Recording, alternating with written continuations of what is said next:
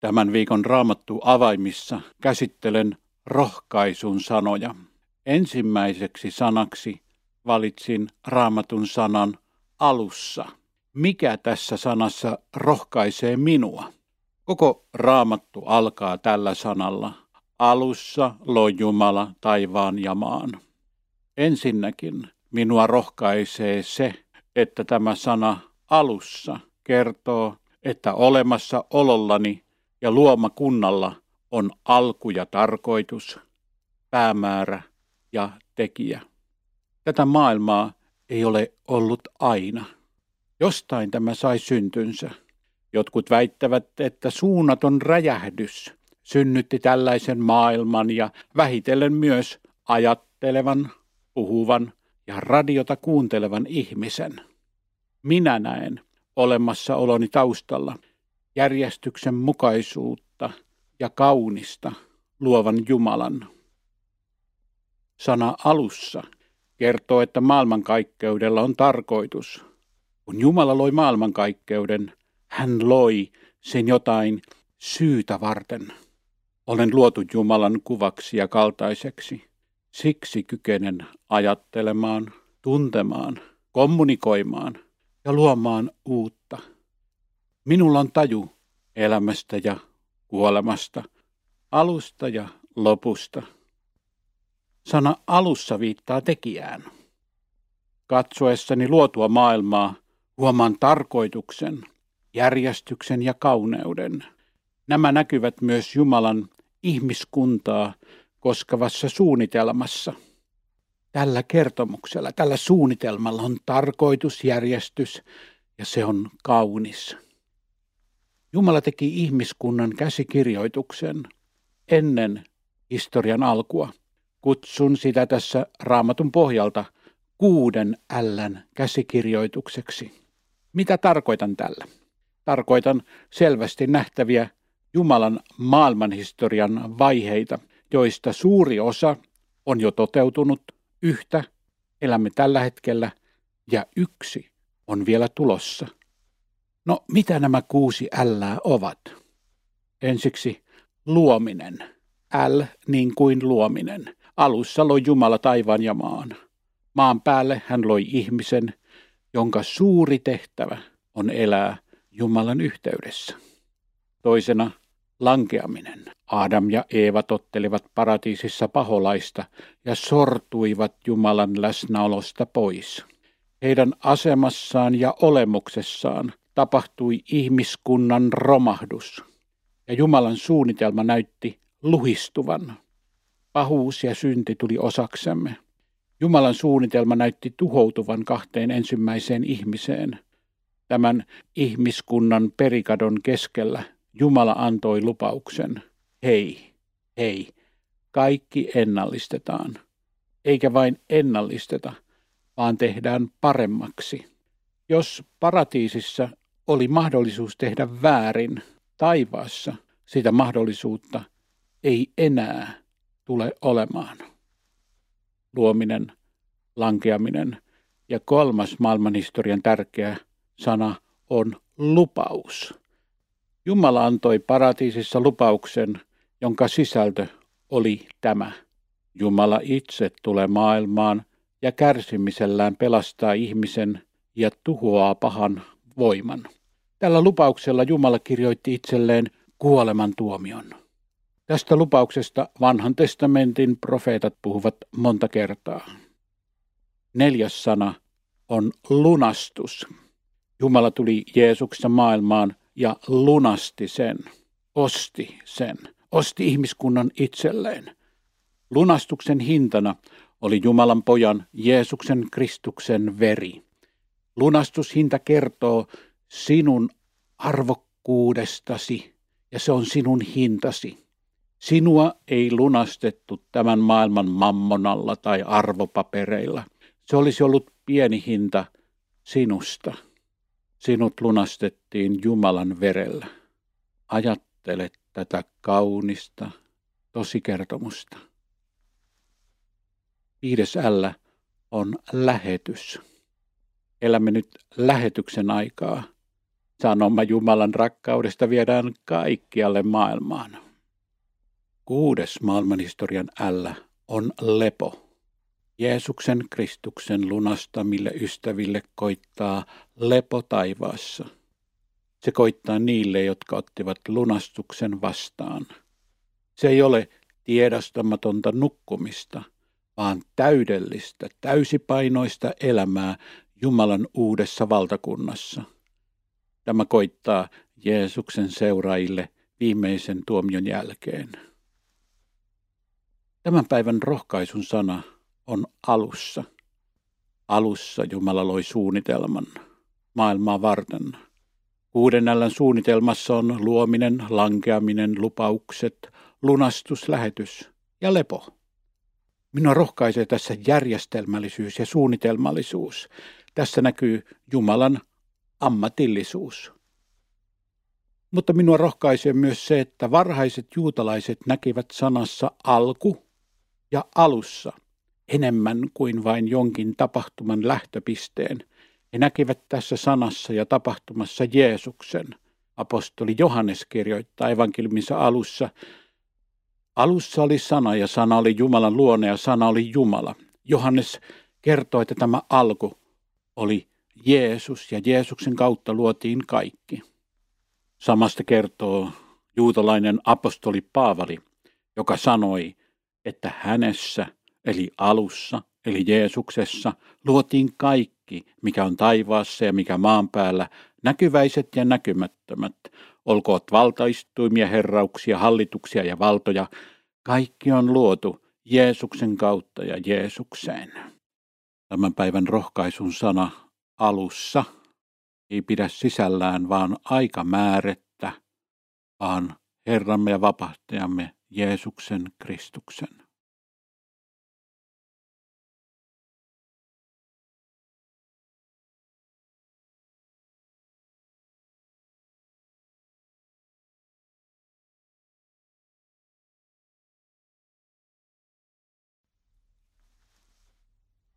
Tämän viikon raamattuavaimien teemana on rohkaisun sanoja.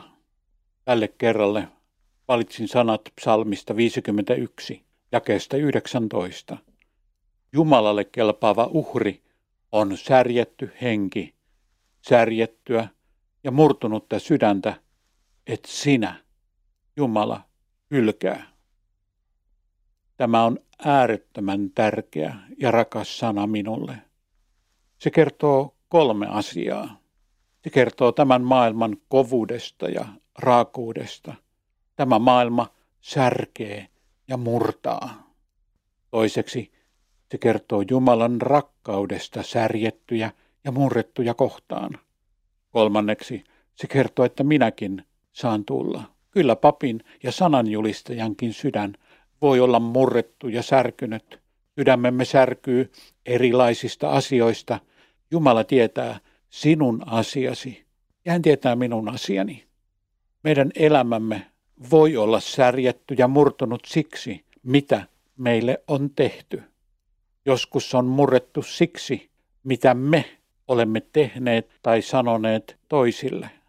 Apostoli Paavali mainitsee vielä yhden asian. Hänen sydämensä oli murtunut ja surullinen niiden tähden, jotka eivät ole vielä ottaneet vastaan Jeesuksessa olevaa pelastusta. Jumalalle kelpaava uhri on särjetty henki, särjettyä ja murtunutta sydäntä, et sinä, Jumala, hylkää. Maailman uskontoihin, sekä niin sanottuihin maailman uskontoihin että heimouskontoihin, niin kaikkiin kuuluu se, että tuodaan Jumalalle uhreja. Niitä tuodaan ennen kaikkea siksi, että Jumalalta halutaan saada jotain. Vaihtokaupassa saan omalle uhrilleni Jumalalta anteeksi annon tai jotain muuta yleensä aineellista, hyvää. Myös kristinuskoon kuuluu uhrit. Ne voidaan jakaa kahteen luokkaan. Ensinnäkin Jumalan täydellinen uhri tai lahja meidän puolestamme, eli Jeesus, Jumalan karitsa, joka annettiin syntiemme sovitukseksi. Toiseksi meidän uhrimme, eli meidän lahjamme Jumalalle. Se voi olla koko elämämme. Jumalan kiittäminen on kiitosuhria. Hyvän tekeminen ja omasta antaminen on raamatun mukaan uhria Jumalalle, samoin taloudelliset lahjat hengelliseen työhön. Se ensimmäinen, Jeesuksen uhri, oli täydellinen. Meidän uhrimme on vajavaista, mutta sekin on tärkeää. Molemmat uhrit ovat lahja. Jumala antaa meille lahjan ja me annamme Jumalalle lahjan. Emme siksi, että saisimme häneltä jotain, vaan rakkaudesta. Raamattu kehottaa meitä antamaan elämämme, koko elämämme, Jumalalle otolliseksi, eläväksi uhriksi. Tämä on arjen Jumalan palvelustamme. Joillakin on tuotavana ehyt ja kolhintumaton elämä. Se on hyvä. Se kannattaa tuoda ja sanoa, kuule Jeesus, tässä on elämäni. Haluan antaa sen täysin sinun palvelukseesi. Haluan antaa sen kokonaan, sillä sinä olet tämän elämän minulle antanut ja lisäksi sinä annoit minulle ikuisen elämän. Jumala, sinä annoit Jeesuksen minulle. Ja nyt haluan antaa koko elämäni sinun läheisten ja evankeliumin palvelukseen. Tällainen on hyvä rukous. Ja on tärkeää muistaa, että kaikkien ei tarvitse mennä syvälle voidakseen rakastaa Jumalaa. Joku kokee, että hänellä ei ole enää mitään annettavaa Jumalalle, sillä hänen elämänsä on vedetty liian monta kertaa kylin alitse. Kaikki on mennyt, raha, maine ja kunnia. Haluan sanoa nyt tällaiselle ihmiselle, sinä olet Jumalalle arvokas ja rakas. Sinä voit tuoda Jumalalle jotain erityisen arvokasta. Voit antaa elämäsi hänelle. Se on kallis lahja. Raamattu sanoo, Jumalalle kelpaava uhri on särjetty henki ja särjettyä ja murtunutta sydäntä, et sinä Jumala hylkää. Jos olet tällainen, kelpaat Jumalalle. Maamme on täynnä särjettyjä henkiä ja murtuneita sydämiä. Tässä maassa monet ovat joutuneet mankeloitavaksi ja jyrän alle. Jotkut ovat omien tekojensa ja valintojensa tähden kokeneet kovia. Jotkut ovat joutuneet koville toisten tekojen, sanojen ja valintojen tähden. Monille on sanottu, sinä et kelpaa meille, mene pois. Sinä et kelpaa epäonnistumistesi ja mokiesi tähden. Jollekin on sanottu, sinä et kelpaa tähän yhteisöön, mene pois. Jollekin on sanottu, sinä et kelpaa Jumalalle, mene pois. Nuo kaikki ovat vakavia tuomioita, erityisesti tuo viimeinen, jos kuulemme sanat, että me kelpaa Jumalalle, joka on meidät tehnyt ja meidät lunastanut. Ehkä sinä itse sanot, minä en kelpaa, ja sitten luettelet tekoja, sanoja, laiminlyöntejä. Tuomitset itse itsesi Jumalan armon ulkopuolelle. Muista Jumalan sana. Jumalalle kelpaava uhri on särjetty henki ja murtunut sydän.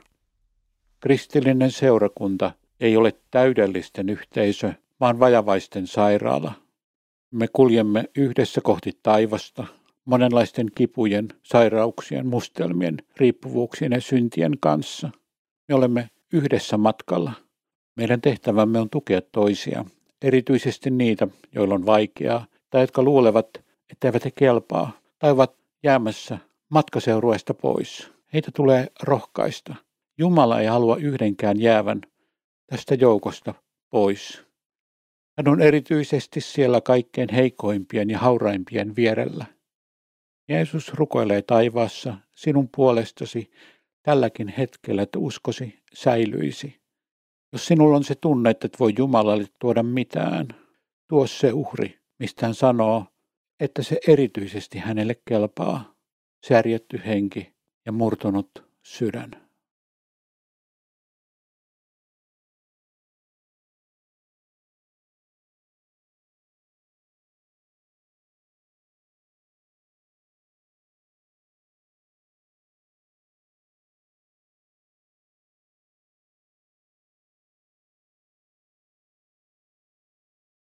Tämän viikon Raamattu avaimissa pohdin rohkaisun sanoja.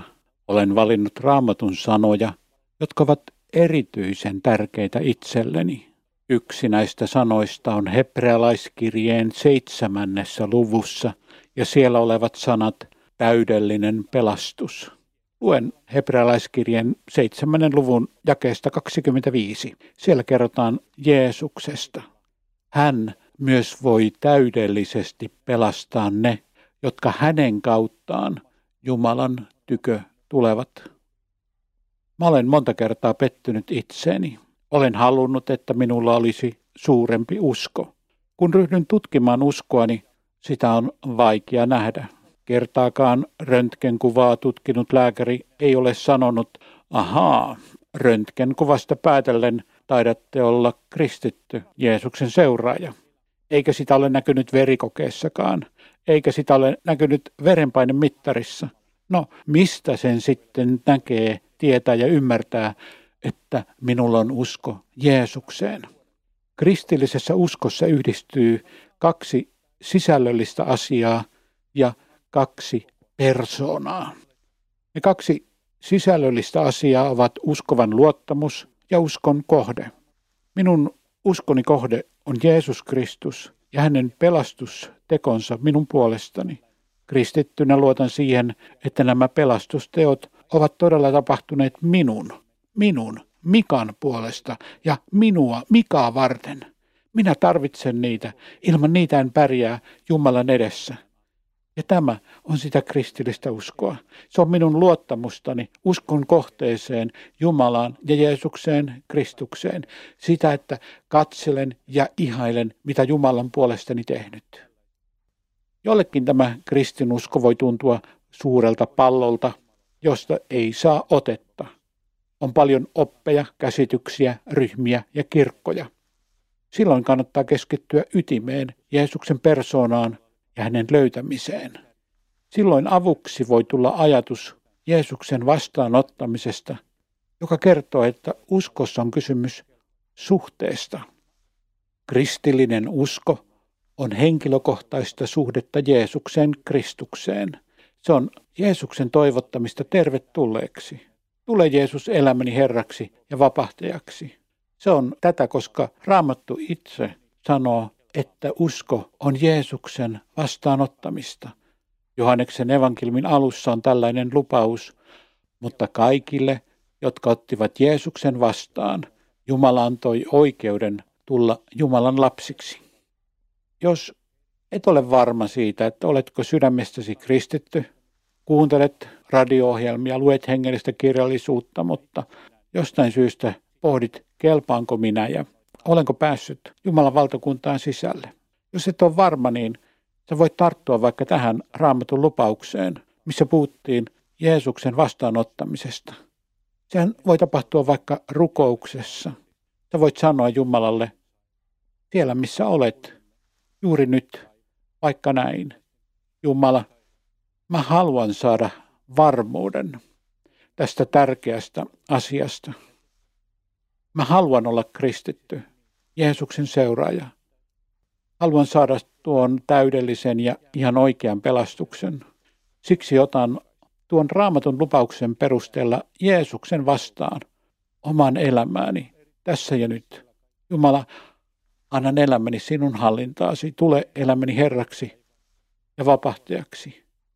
Kiitos Jumala, että sinä lupaat, että kun otan Jeesuksen vastaan, niin minusta tulee sinun lapsi. Amen. Jumala kuulee tällaiset rukoukset. Kun tätä sydämestäsi rukoilit, voit olla varma, että Jumala on ottanut sinut lapsekseen. Olet Jeesuksen seuraaja, kristitty. Tässä olet sinä, joka tarvitset Jeesusta syntiesi vuoksi ja uskon kohteena oleva Jeesus. Kaksi persoonaa. Kaksi persoonaa kohtaavat sinä ja Jeesus. Tätä on usko. Ja missä tämä kohtaaminen tapahtuu, siellä taivas tulee lähelle maata. Sinä olet lähestynyt Jumalaa Jeesuksen välityksellä, ja päivän rohkaisun sana kertoi tästä. Jeesus voi täydellisesti pelastaa ne, jotka hänen kauttaan Jumalan luokset tulevat, koska hän aina elää rukoillakseen heidän puolestaan. Vaikka lähestyit Jumalaa kuinka epävarmana, syntisenä tai pelokkaana – mutta kun lähestyit Jumalaa Jeesuksen sovitustyön perusteella, sinulla on pelastus. Raamattu sanoo, että täydellinen pelastus sillä mitään puolikkaita tai neljäsosa pelastuksia tai vajaita pelastuksia ei ole tarjolla. Uudempi raamatun käännös käyttää sanojen täydellinen pelastustilalla sanoja nyt ja aina. Se kertoo samasta asiasta. Jeesus pystyy pelastamaan nyt ja aina kaikki ne, jotka hänen välityksellään lähestyvät Jumalaa. Nämä kaksi sanaa, nyt ja aina, viittaavat tähän hetkeen ja ikuisuuteen. Kun olet Jeesuksessa, sinulla on pelastus nyt, tänään. Juuri nyt olet pelastettu. Mutta olet pelastettu myös aina, eli voit katsoa luottavin mielin tulevaan ja taivaaseen. Jeesus vie sinut perille. Kun olet Jeesuksen seuraaja ja ystävä, pelastuksesi ei ole puolikasta tai epävarmaa. Se on täyttä ja täydellistä. Se ei liity vain tulevaisuuteen, vaan se on elämässäni läsnä, tässä ja nyt. Tämä on valtava sanoma, koska jos pelastuksen perusta olisi minussa, niin se olisi aina vajaata, epävarmaa. Pelastus ei riipu sinun tämän hetken tunnekäyrästäsi, ulkona olevasta säästä, eikä ihmissuhteiden hiertymistä, eikä uskosi tämän hetken lämpötilasta. Pelastuksesi ainoa perusta on Jeesus ja hänen sovitustyönsä, ja tämän me uskomme. Eli otamme uskossa vastaan. Pelastuksemme on Jeesus. Siksi pelastuksemme on totta tässä ja nyt ja aina. Siksi pelastuksesi on täydellinen.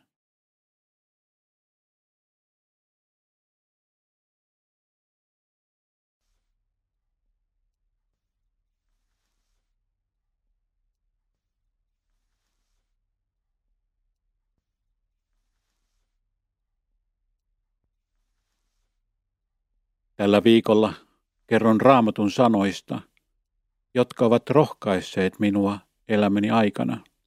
Yksi tällainen sana tai lause löytyy Jeesukselta Johanneksen evankelmin kuudennesta luvusta jakeesta 37. Jeesus sanoo, sitä, joka luokseni tulee, minä en aja pois. Olen monta kertaa pohtinut, miksi kaikki eivät tule elämän antajan Jeesuksen luokse. Tämä ihmetyttää suuresti. Joitakin estää pelko, joitakin häpeä, joitakin epävarmuus. Jotkut vaan unohtavat koko asian, valitettavasti. Tässä tulijalle, Jeesuksen luokse tulijalle, ei aseteta vaatimuksia tai ehtoja. Kaikki ja kaikenlaiset saavat tulla. Sitä, joka tulee, Jeesus ei aja pois. Miksi Jeesuksen luo kannattaa tulla? Siksi, että hän on jotain muuta kuin vain ihminen. Hän on ihmiseksi tullut Jumala. Hänen yhteydessään löydämme elämän tarkoituksen ja tien Jumalan luokse, kotiin. Ernest Hemingway kirjoitti novellin Maailman pääkaupunki. Siinä hän kertoo isästä ja hänen teini-ikäisestä Pako-pojasta.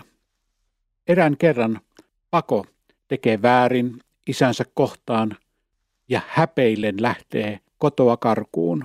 Isä lähtee etsimään poikaansa ympäri Espanjaa. Kun etsintä ei tuo tulosta, isä päättää laittaa Madridin sanomalehteen ilmoituksen. Siinä lukee, Pako, tavataan tiistaina hotelli Montanalla puolen päivän aikaan. Kaikki on annettu anteeksi. Isä. Tavoittaako ilmoitus poikaa oikeaan aikaan? Lukeeko poika sanomalehteä? Huomaako hän ilmoituksen? Uskaltaako poika tulla paikalle? Tiistaina isä lähtee kävelemään kohti hotelli Montanaa. Hän hämmästyy hotellin edessä olevaa mielettömän suurta ihmisjoukkoa. Siinä on järjestysmiehiä ja poliiseja rauhoittelemassa joukkoa. Selvisi, että paikalle oli tullut 800 pakoa ilmoituksen perusteella. He toivoivat, että heidän isänsä olisi laittanut ilmoituksen lehteen. Tässäkin maassa on näitä pakoja, jotka toivovat, että heidät huomattaisiin että he saisivat kaiken anteeksi ja voisivat palata kotiin. Mikään ei ole niin raskasta kuin se, että jokin syy estää kodin oven avaamisen. Mikä estää sinua avaamasta taivaallista ovea Jumalan luokse? Jumalan luo kotiin on jokaiselle tie auki. Jeesus Kristus on tämä tie. Moni suomalainen on kastettu ja heidät on annettu Jeesuksen yhteyteen. Moni on lähtenyt pois ja jatkaa karkumatkaansa, vaikka sydämessä on kaipuu palata. Moni on konfirmoitu ja siinä he ovat luvanneet seurata Jeesusta. Ja tänään Jeesus sanoo, joka nyt tulee minun luokseni, sitä minä en aja pois. Joka tulee, hänet siis otetaan vastaan. Tässä ei aseteta rajoituksia ja ehtoja tulijalle. Kaikki, kaikenlaiset, kaikenikäiset, kaikessa onnistuneet sekä kaiken menettäneet, miehet ja naiset, joka vain haluaa tulla, saa tulla. Tämä lupaus on minulle itselleni tärkeä kahdesta syystä. Ensinnäkin se muistuttaa minua, että minä, Mika, minä saan tulla Jeesuksen luokse milloin vain. Toiseksi se muistuttaa minua tehtävästäni. Minä saan kutsua toisia Jeesuksen luokse. Tämä on elämän tehtäväni. Kutsun kotiin. Esitän kutsua tulla Jeesuksen seuraan. Miksi tulla Jeesuksen seuraan, Jeesuksen luokse? Koska löydämme hänet, joka on meidät luonut, ja hänet, jota varten meidät on luotu. Sinut on luotu olemaan ja elämään Jeesuksen yhteydessä. Jos tämä yhteys puuttuu, suuri elämän merkitys ja yhteys puuttuu. Moni on kuin tämä karkuun lähtenyt pako. Hän kuitenkin kaipaa yhteyttä Jumalaan. Me tarvitsemme Jeesusta ja hänen tuomansa pelastusta syntiemme tähden. Jeesus kärsi rangaistuksesi ristillä ja tämä maksusuoritus tulee omaksesi, kun turvaudut Jeesukseen. Nämä Jeesuksen sanat ovat rohkaisseet minua monesti elämäni aikana. Sitä, joka luokseni tulee, minä en aja pois. Se kertoo sinusta ja Jeesuksesta. Se kertoo suhteesta. Sinä saat tulla ja Jeesus ei aja sinua pois.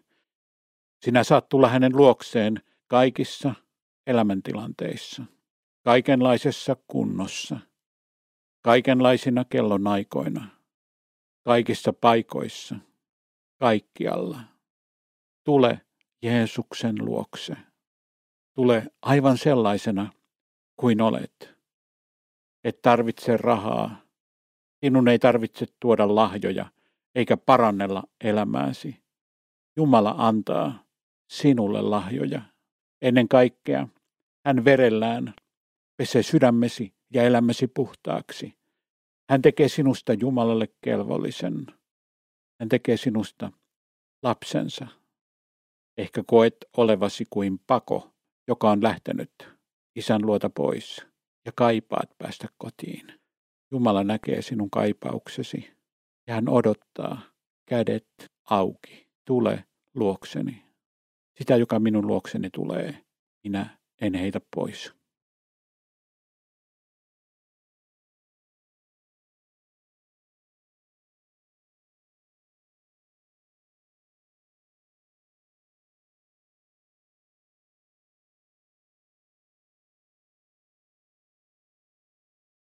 Tämän viikon raamattu avaimissa pohdin rohkaisun sanoja.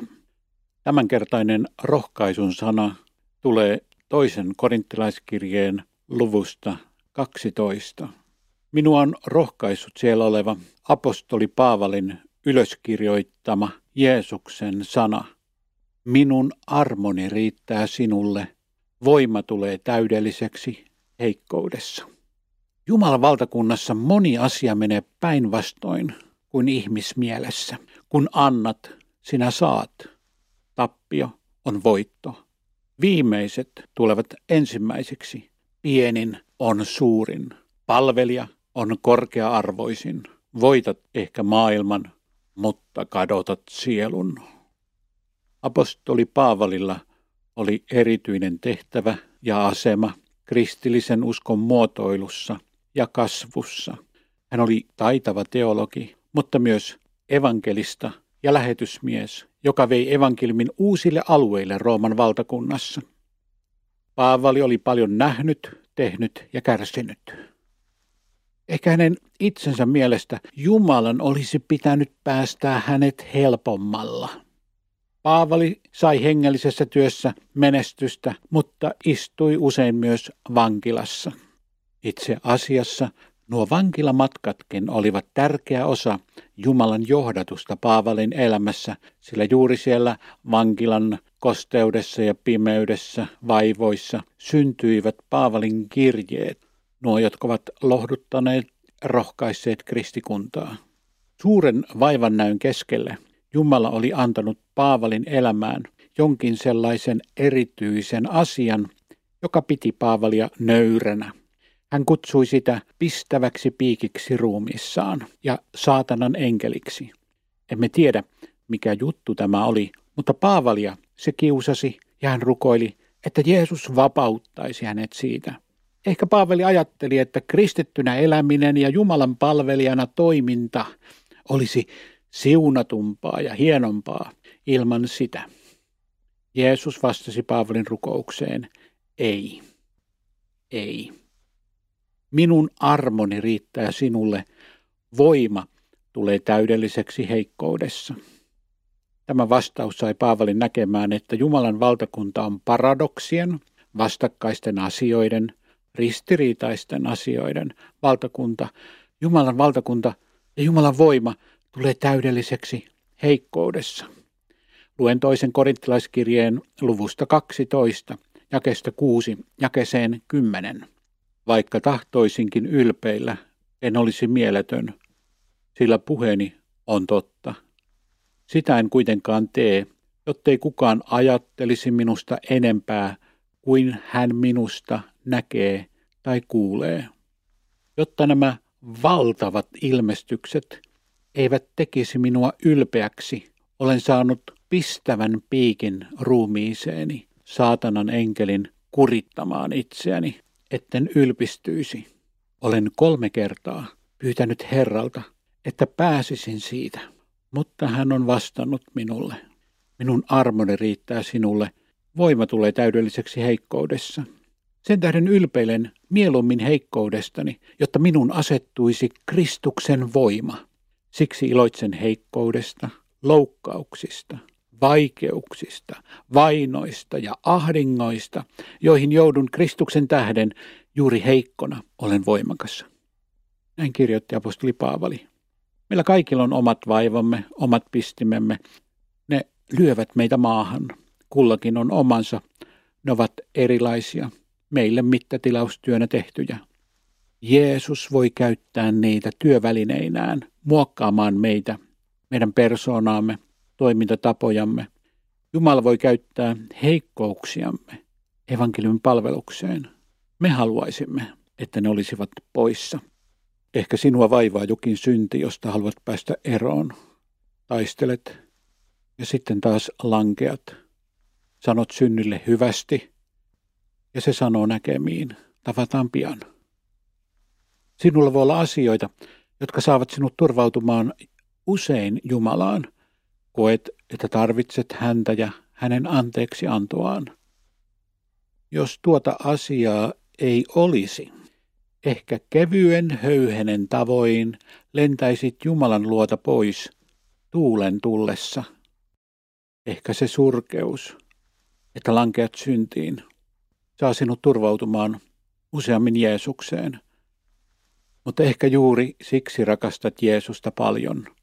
Se, joka saa paljon anteeksi, rakastaa paljon. Ehkä Jumala jostain syystä asettaa elämääsi ja sieluusi painoja, jotta et lähde hänen luotansa pois. Ehkä hän antaa painoja, vaikeuksia ja paholaisen enkelinkin runnalla, jotta sinusta tulisi ase hänen valtakuntaansa. Ehkäpä kaikki tähtää siihen, että kun kerran olet viimeisellä tuomiolla, niin sinut tunnetaan siellä hyvin. Jumala kysyy Jeesukselta, kuka tuo kaveri on, tunnetko sinä tuon kaverin? Jeesus vastaa, totta kai me tunnemme toisemme. Hän tuli jatkuvasti juttelemaan kanssani ja pyytämään syntiensä anteeksi antoa. Olemme olleet usein tekemisissä. Hän on hyvä ystäväni, pelastamani ja hänelle avaan armosta taivaan oven. Tässä maailmassa ja viimeisellä tuomiolla Jumalan armo, joka on Jeesuksessa Kristuksessa, riittää minulle. Vaikkei minulla olisi mitään muuta, minulla on Jeesus ja hänen armonsa. Ja tässä ajassa Jumalan voima tulee näkyviin heikkoudessani, siinä jota me itse häpeämme ja kartamme. Mutta Jumalan valtakunnassa meidän heikkoutemme ja vaikeutemme voivat olla erityinen lahja Jumalan kansalle ja tälle maailmalle, joiden kautta Jumala pääsee toimimaan meidän kauttamme. Minun armoni riittää sinulle. Voima tulee täydelliseksi heikkoudessa.